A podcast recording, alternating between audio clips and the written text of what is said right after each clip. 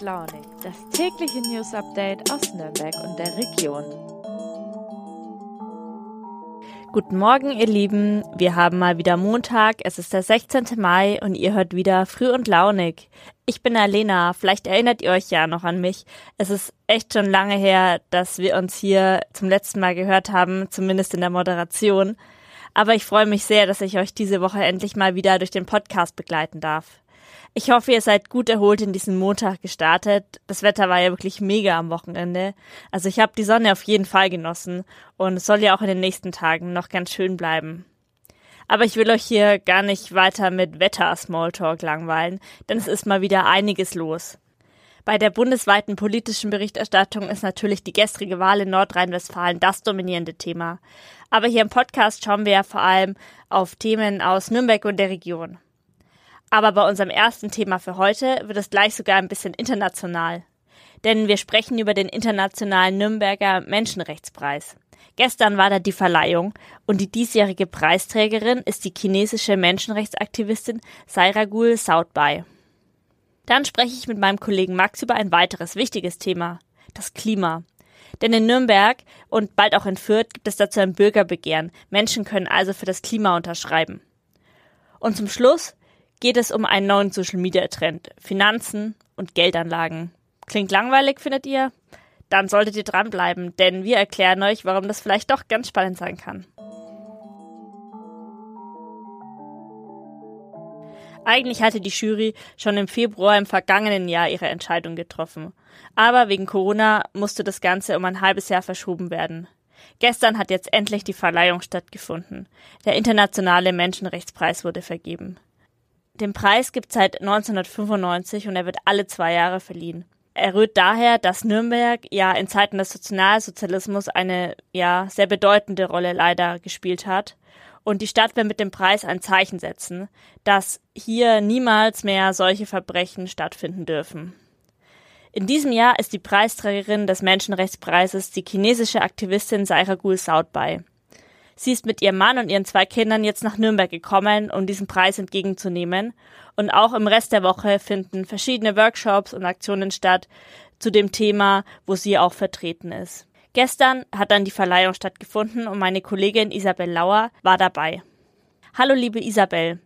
Saira Gul Southby beschäftigt sich mit Menschenrechtsverletzungen gegen chinesische Minderheiten und hat darüber auch zwei Bücher geschrieben. Worum geht es denn darin?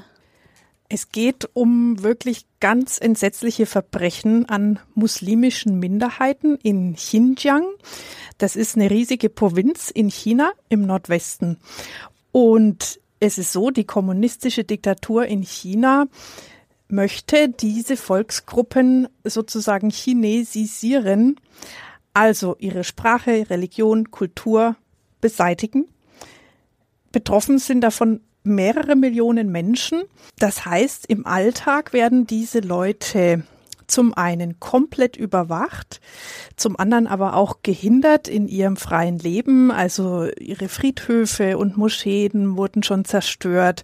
Ähm, und vor allem werden sie bei ganz kleinen Regelverstößen massenhaft ins Gefängnis geschickt. Was in diesen Lagern vorgeht, in diesen die eigentlich keine Gefängnisse, sondern äh, Folter und wirklich Höllenlager sein müssen. Das haben inzwischen einige Regierungen als Völkermord bezeichnet und vergleichen auch diese Lager mit den Konzentrationslagern der Nazis. Auch sie persönlich hat ja schon schreckliche Erfahrungen machen müssen, als sie in einem Folterlager untergebracht war.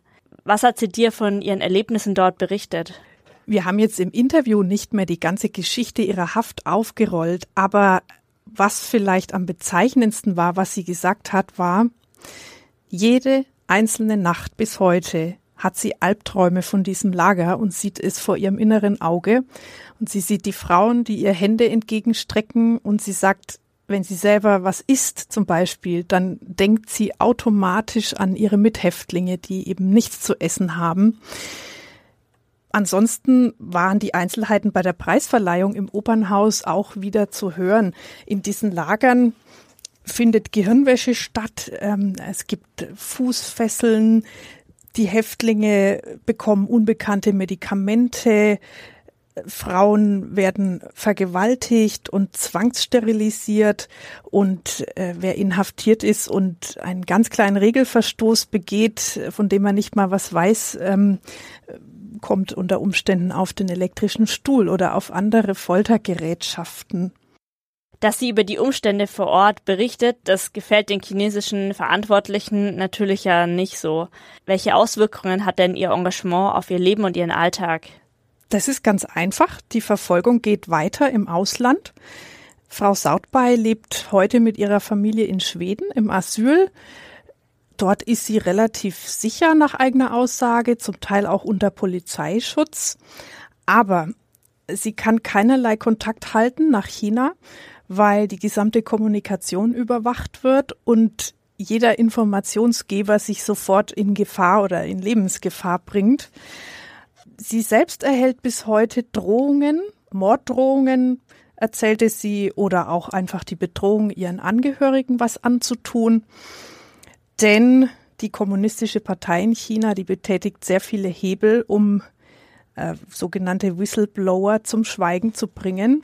Isabel, du hast Sairagur Sautbay ja getroffen. Wie hast du sie denn persönlich so erlebt? Ja, ich war angesichts ihrer harten Geschichte im Vorfeld doch etwas nervös und auch ehrfürchtig. Ich hatte auch gelesen, dass sie immer noch sehr unter ihrem Trauma leidet. Und da ist so ein Gespräch, ja, herausfordernd. Wir haben dann Frau Sautbay aber als sehr zugewandt erlebt und auch ich finde, überraschend lebendig. Äh, ich würde fast sagen, oder das war mein Eindruck, so weich irgendwie. Ähm, sie spricht kein Englisch, das heißt, wir haben gedolmetscht und es ging über drei Ecken.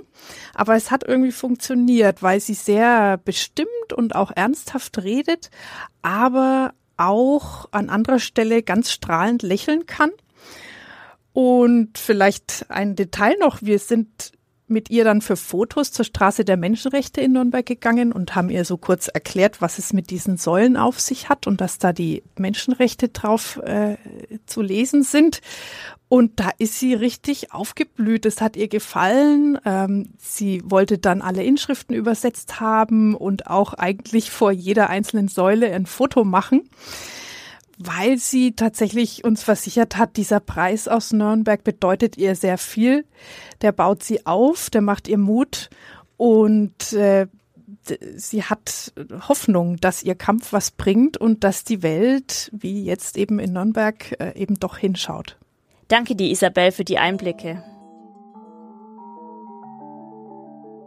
Bürgerbegehren sind ein wichtiges politisches Mittel. Bürgerinnen und Bürger können so ganz direkt die politischen Entscheidungen in einer Stadt oder in einer Kommune mitbestimmen.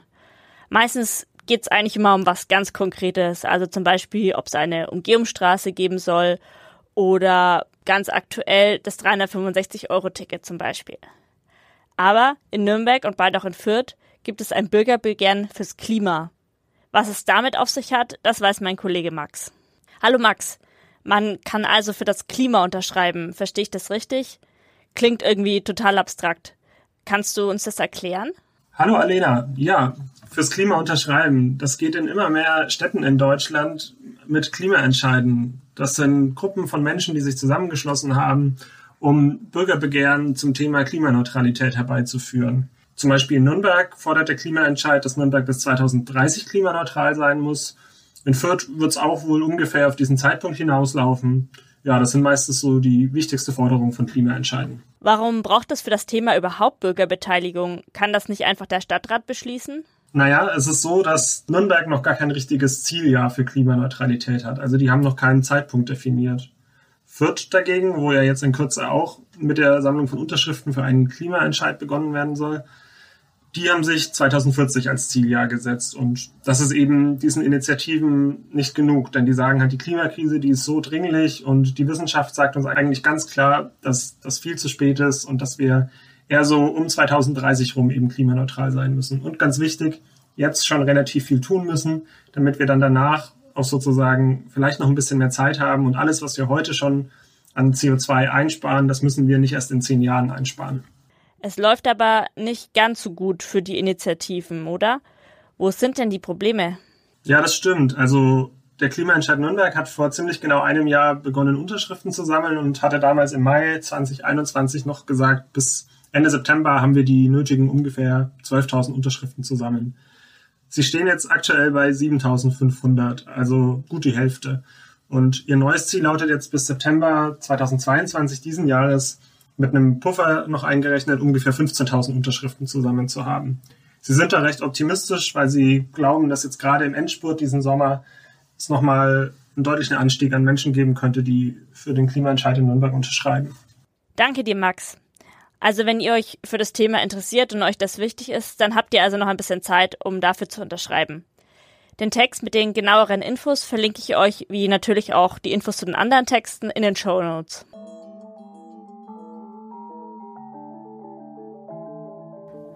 Ich würde wetten, dass die meisten von euch, die jetzt diesen Podcast hören, heute früh schon mindestens einmal in irgendeinen Social Media Kanal geschaut haben.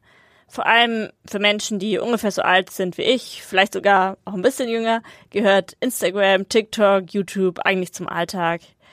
Und inzwischen sind es ja auch längst keine Unterhaltungsplattformen mehr. Also man findet dort ja Nachrichten, es geht um Wissenschaftliches, um Medizinisches.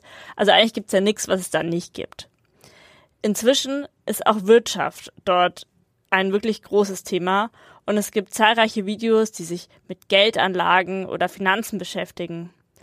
Meine Kollegin Katja hat sich sehr viele dieser Videos angeschaut und weiß jetzt, was da dahinter steckt. Hallo liebe Katja. Aktien, Fonds, Sparpläne, Riester-Rente, von den meisten Sachen habe ich ja nicht so wirklich Ahnung. Aber auf TikTok und auch auf Insta beschäftigen sich immer mehr Accounts mit solchen Themen. Ist das wirklich ein neuer Trend? Hi Alina.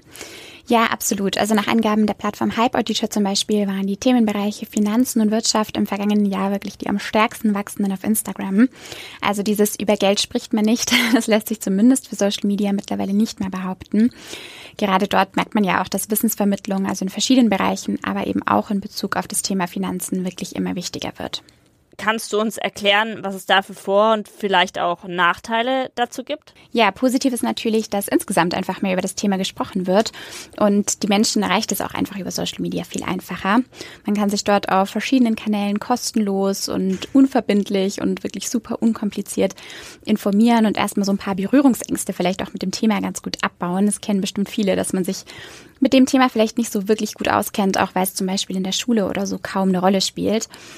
Aber klar muss man natürlich auch sagen, dass es noch wenig Kontrolle und Regulierung auf diesem Markt gibt. Das kann natürlich auch Betrug begünstigen und man muss außerdem nicht zwingend die Börse verstanden haben, um zu investieren, eben weil der Zugang so leicht ist. Was sagen denn die Banken zu diesem Trend? Ja, den Weg in die Bankfilialen, den finden junge Menschen immer weniger. Da fehlen einfach die Berührungspunkte. Es ist heutzutage halt auch nicht mehr notwendig, weil man auch alles online erlegen kann. Und Professor Meuche, der ähm, Experte aus Hof, der sagt, sie sei noch einfach uncool geworden. Also viele junge Menschen fühlen sich dort überhaupt nicht abgeholt. Aber die Banken haben natürlich auch längst erkannt, dass die jungen Leute eben auf Social Media unterwegs sind. Und die Banken, mit denen ich gesprochen habe, denen allerdings in der Entwicklung keine ernstzunehmende Konkurrenz. Influencer-Marketing spielt aber auch trotzdem bei beiden schon länger eine wichtige Rolle. Aber ob Influencer-Kooperationen dann tatsächlich dazu beitragen, dass Banken ihr Image nachhaltig verändern können, das glaubt Professor Meuche aus Hof zum Beispiel nicht. Er meint, der Wandel habe wirklich jetzt zu spät stattgefunden und für traditionelle Filialbanken wird es schwer werden, damit zu halten. So ist seine Meinung. Danke dir, Katja. Klingt echt spannend, muss ich sagen. Vielleicht muss ich mich damit auch mal ein bisschen mehr beschäftigen. So ist es ja zumindest ein deutlich einfacherer Weg als irgendwelche Beratungsgespräche von Finanzexperten oder so. Und man hat auch eine Ausrede, wenn man das nächste Mal über TikTok versumpft. Man hat ja immerhin was gelernt. Ich hoffe, dass ihr in der letzten Viertelstunde auch ein bisschen was gelernt oder zumindest ein bisschen was mitgenommen habt, denn wir sind schon wieder durch für heute mit dem Podcast. Ich wünsche euch noch einen tollen Tag und ich freue mich, wenn ihr auch morgen wieder mit bei Frühen Launig dabei seid. Macht's gut bis dahin, eure Alena.